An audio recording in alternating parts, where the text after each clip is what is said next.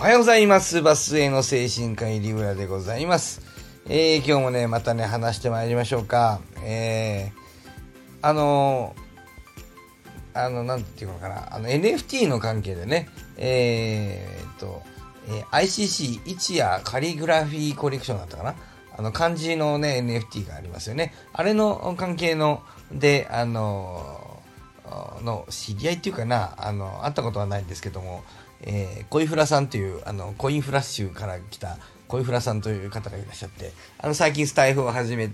近でもないか、スタイフを始めたということでね、スタイフ仲間になりましたね。皆さんね、コイフラさんよろしくお願いしますというようなことでですね、やってらっしゃるんだけどね、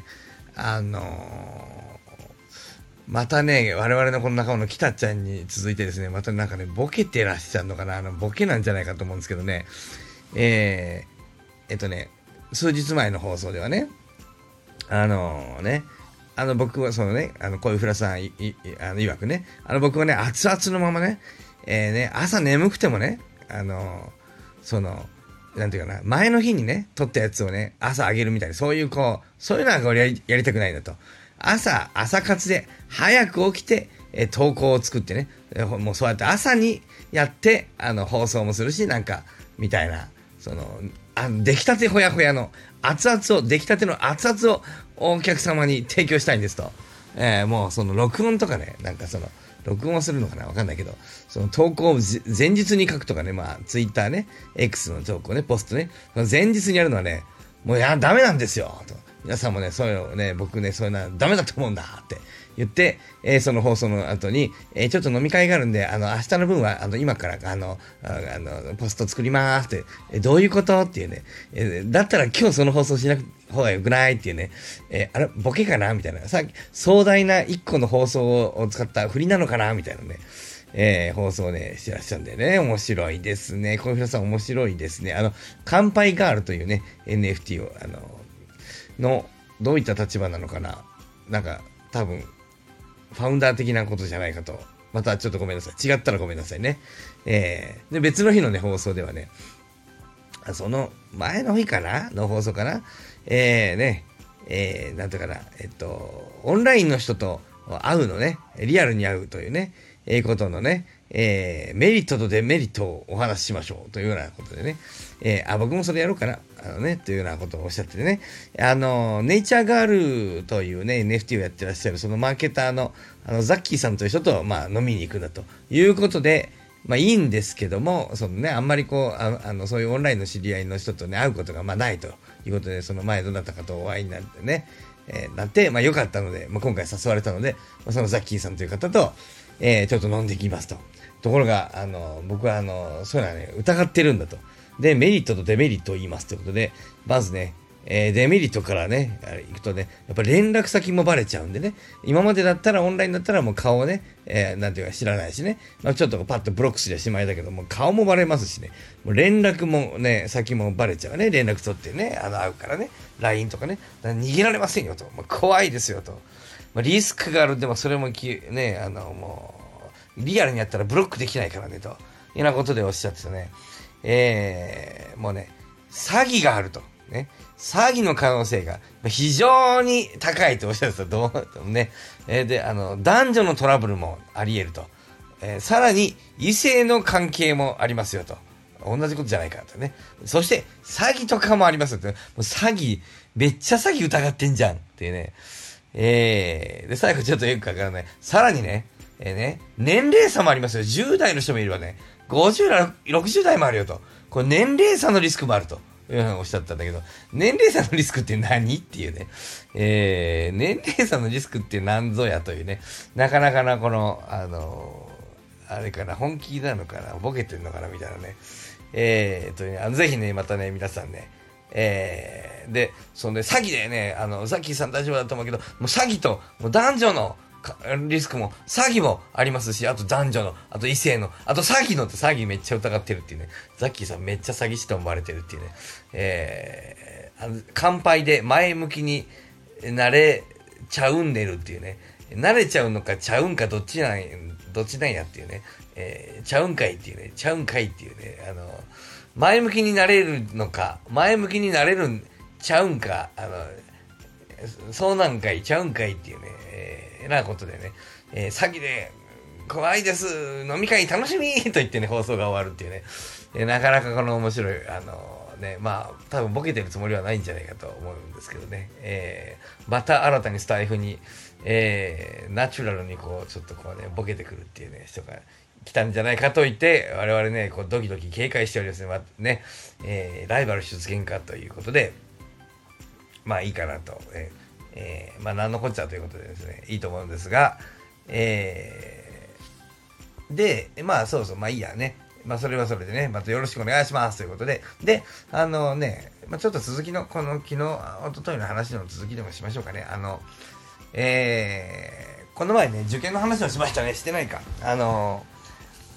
僕高校そのまであまり勉強しなかったっていう話をしたかなと思いますけどでそのコメント欄にチカラさんがいろいろ書いてくださったんで僕そこからまた受験のことちょっと調べたんだけどどうもね医学部の偏差値ちょっと落ちてますねここ10年ぐらいでね10年ぐらい前までは国公立の医学部はもう全部東大よりも難しいみたいな雰囲気東大のもちろん理3じゃないけどね理1理2よりは全部難しいみたいな雰囲気だったんだけどどうもそんな雰囲気じゃないね偏差値も下がってますね私立の医学部も10年くらい前は河合塾の偏差値で最低が65みたいなところがほとんどだったんですけど最近 62.5 みたいなワンランク落ちましたね総計上値程度ぐらいの理系ぐらいまで落ちてる感じがするねだから医学部ちょっと入りやすくなってるかもわかんないですね学費も下がり気味ですしね私立ね昔は慶応が一番安くてだったけど最近新しくできた名前忘れちゃったけど学校が6年で2000万いかないっていうまあそれでも2000万ぐらいするんですよ安くてもね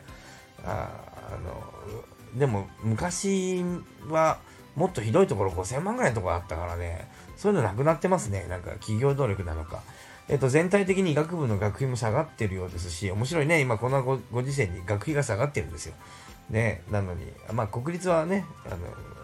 学部と関係なくね一緒ですけれどもまあ私立の学費が異常に高かったんでそれが随分安くなってだいたい2000万弱から3000何百万4000はなかったのちょっと僕も知りませんけども3800最高が昔は5000とかあったけど今3800とかその程度が最高でまあ昔と違って銀行がそう医学部行くってだけでたくさんお金貸してくれないかもわかんないけど昔は貸してくれたんでね私立の医学部行くっていうとね銀行がめっちゃ金貸してくれて3000万とか平気で貸してくれて、まあ、それは結局自分で返すんですけど、まあ、そういうこと昔はあったけど最近はちょっとそんなには貸してくれないかなと思いますけども、まあでも学費も下がってるんでまあちょっとお金持ちの家だったら高級サラリーマンだったらね行けるね、行けるよね東京の私立の大学に子供行かそうと思ったら1000万とかかかっちゃうもんね4年だったらねだったらもう一頑張りすれば払えるね、その自分家の近くのね医学部だったらね家から通ったらいけますねなんてなことをねちょっと思いましただからちょっと医学部行くといいかもしれません皆さん、医学部昔ほど難しくないやチャンスね僕はおすすめですよと思いますよまあいろいろ言いますけど医者まだまだすごい有利だと思うんでまあまあであと医学部のまあ面白いと思うんだよね医者ってだからでもやらなくてもいいしね別にねまあやらないとまあ税金をね医学部の教育に使ってるんでまあ国民を少し裏切る感じにはなるけどまあいいじゃないかね自分を大事にということでいいんじゃないかなと思いますがということで皆さんで医学部行くといいんじゃないでしょうかちょっと話戻しますとねこの前のその力さんじゃないや子供の受験の話なんだけどまあ僕の話ですけど、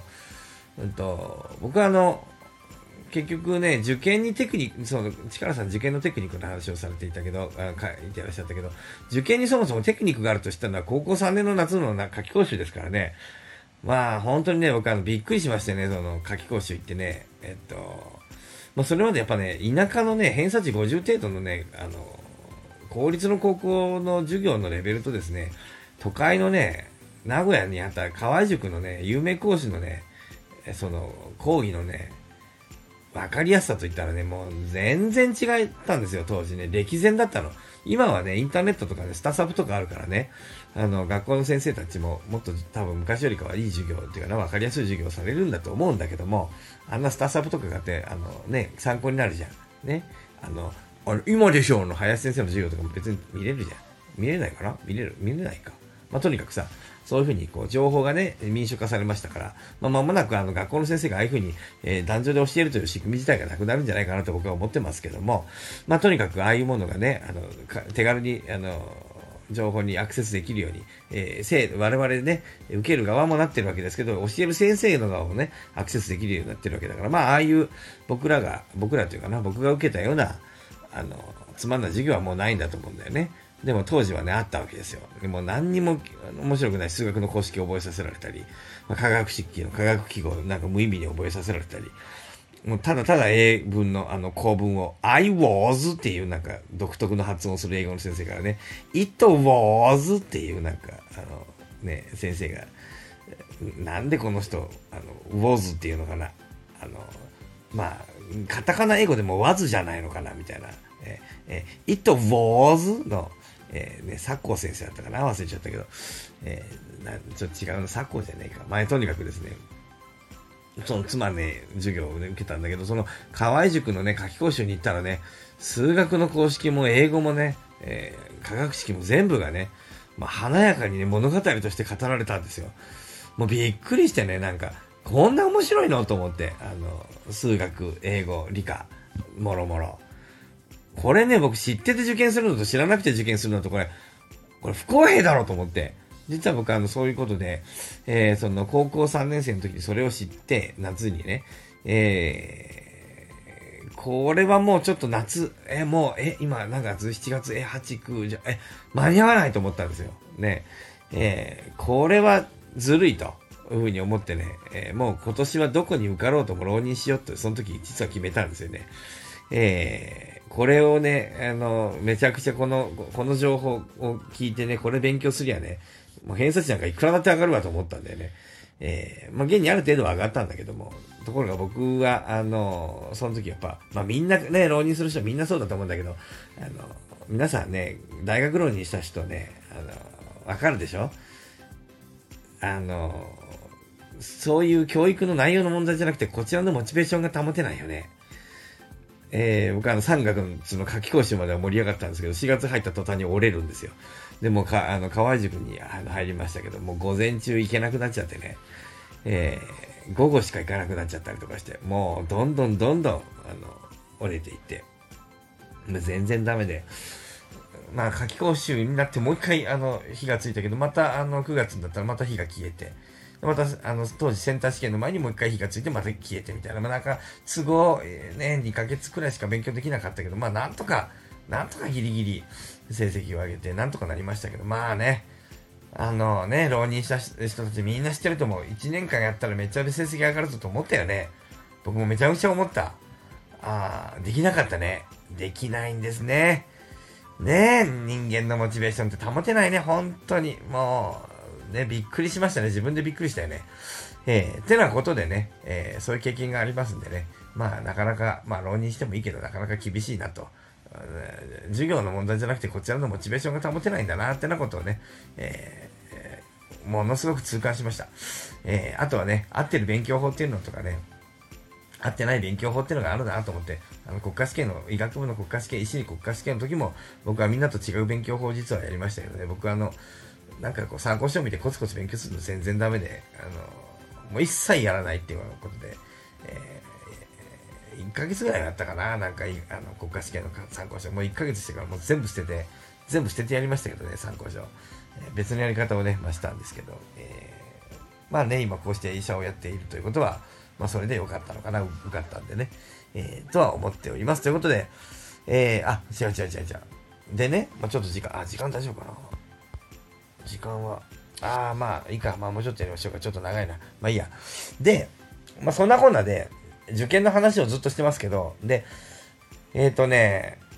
まあ、だいぶ世の中変わったんで、僕はそうやって受験を大事だという時代に生まれていたんですよね。でね、今の若い方ね、ご存知ないと思うんだけどね、受験が大事でね、受験でいい学校、いい会社に入るっていうのがものすごい人生の目的だったんです、日本人の。で、それをね、表すのにね、いいものがあった。笑うセールスマンっていうアニメが昔、なんだったかな、なんか、ビートたけしさんとかがやってらっしゃった、なんか、土曜日のなんか番組だったような気がするんだけど、なんかそういう土曜日の番組でね、藤子不二雄 A 先生のね、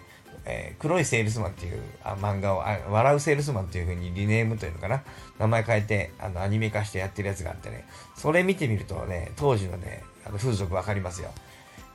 出てくる人がね、なんていうかな、会社でね、なんかバリバリ営業でやってるんだけど、時間外も働いてね、時間外っていうのかな、なんていうんだっけ、有給じゃなくて時間外なんだっけ、